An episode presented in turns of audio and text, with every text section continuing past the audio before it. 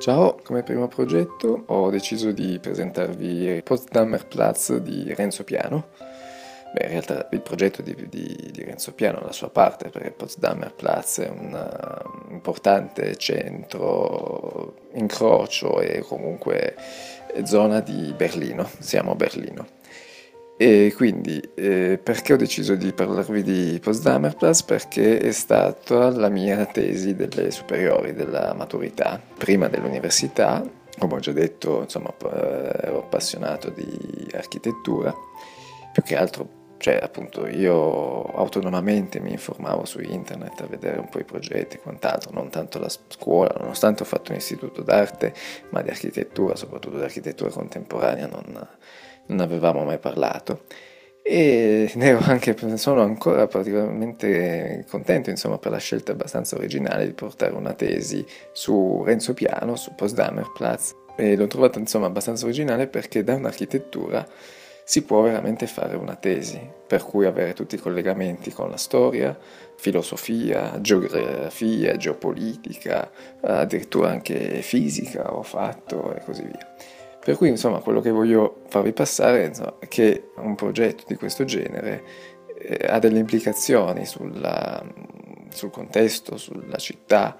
eh, importanti, importanti. Quindi in questo caso il collegamento è abbastanza semplice, però non scontato, e quindi che Potsdamer Platz e comunque Berlino centro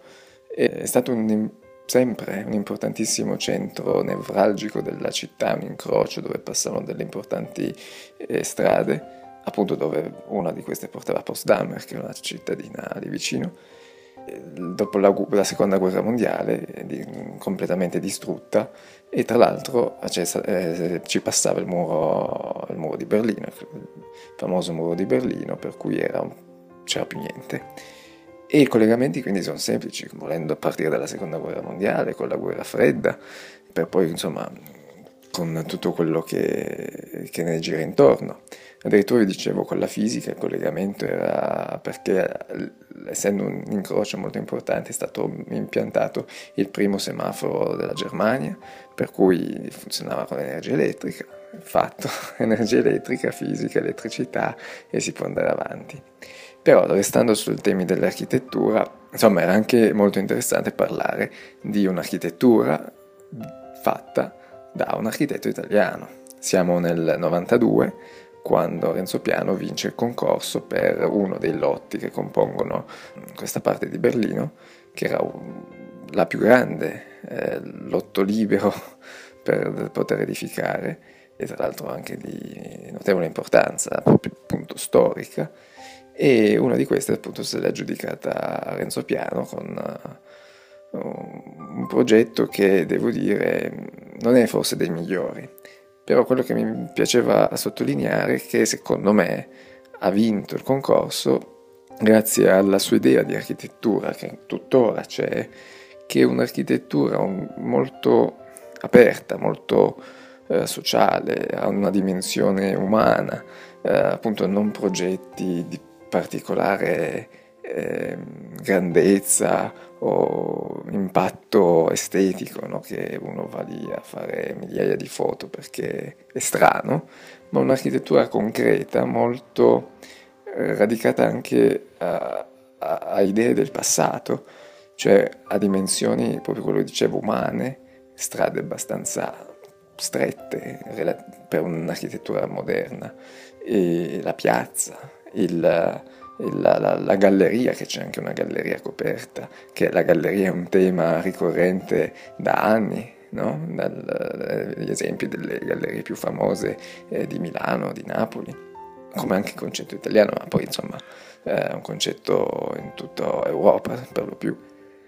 E quindi ha vinto secondo me il concorso grazie a questa proposta di portare di nuovo la gente in questo spazio, di avere delle attrattive e una diversificazione delle attività, per cui appunto c'era la parte commerciale, eh, quindi ristorativa, uffici, residenziale, c'è un teatro, c'è il cinema,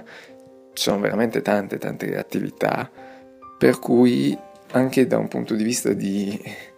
adesso insomma è un discorso più economico, ma porta, è assolutamente attrattivo. Insomma, la parte anche economica è forse un po' più brutta da spiegare, nessuno se parla di architettura ne parla, perché quasi un, non, non si deve vedere, ma in realtà anche e soprattutto adesso lavorando mi accorgo che è una parte essenziale per una buona riuscita di un progetto. Oltre al fatto che deve funzionare economicamente, quindi portare ed essere attrattiva per un uh, investitore che fa il progetto, che mette i soldi per fare il progetto, ma che la, rende, che, insomma, uh, la rende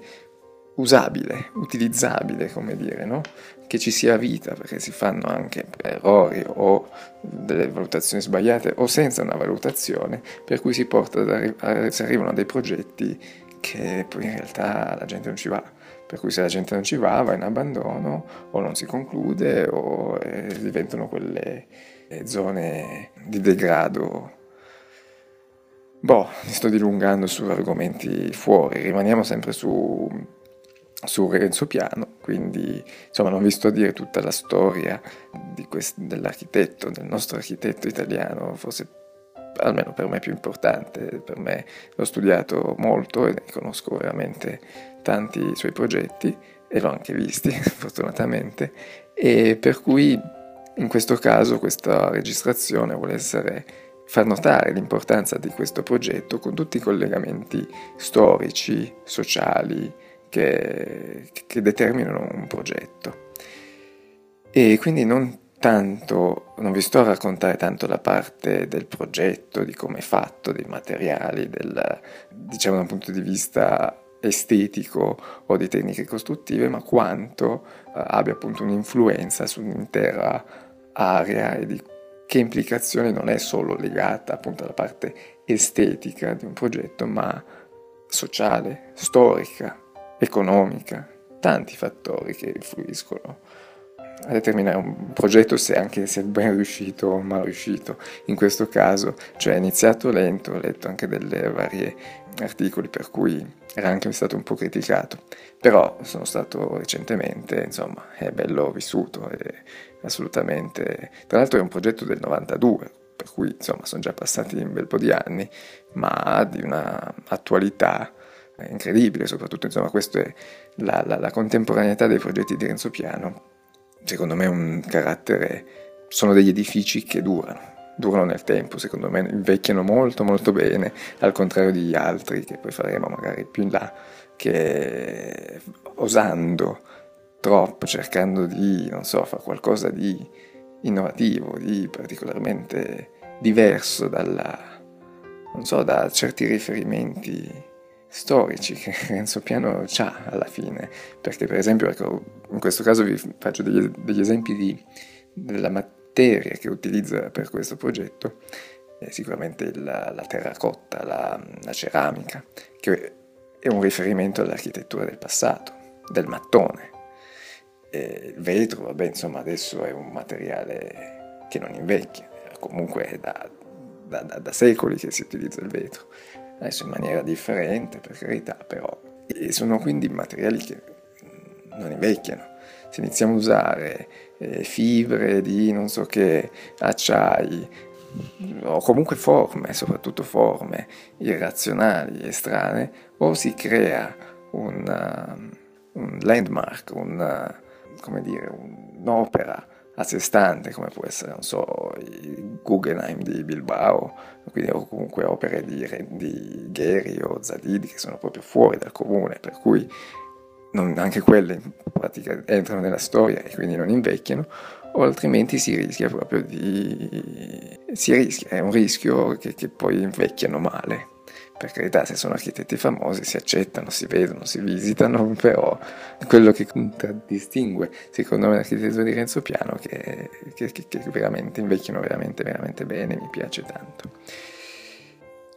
Ah, un'altra cosa, il progetto diciamo, si occupa soprattutto della parte urbanistica di tutto dell'intero lotto e la cosa anche interessante è che una buona parte lo progetta e costruisce lo studio di Renzo Piano, ma anche una parte viene, dei lotti vengono uh, progettati da altri architetti come Richard Roger, Isosaki, Muneo. E quindi insomma c'è anche una diversificazione del, dello stile architettonico di questa intera area che la rende particolare. E oltre a essere particolare vi invito insomma se passate da Berlino che eh, ha una concentrazione di architettura e di architetti famosi che hanno progettato ma in quest'area insomma trovate veramente eh, tanti concentrati in eh, poco spazio tanti architetti contemporanei famosi e non ho citato insomma la vista principale di Potsdamer Platz che sono i tre grattacieli, quello di Renzo Piano, diciamo mm, la fetta di torta, la, no, l'ho chiamata io, non so se si chiama così, comunque fatta con questo spigolo molto, molto accentuato in vetro. E di fianco c'è quello di Koloff e poi il Sony Center col grattacielo di Jan Helmut. Boh, niente, quindi per oggi è tutto, ci vediamo la prossima volta. Ciao!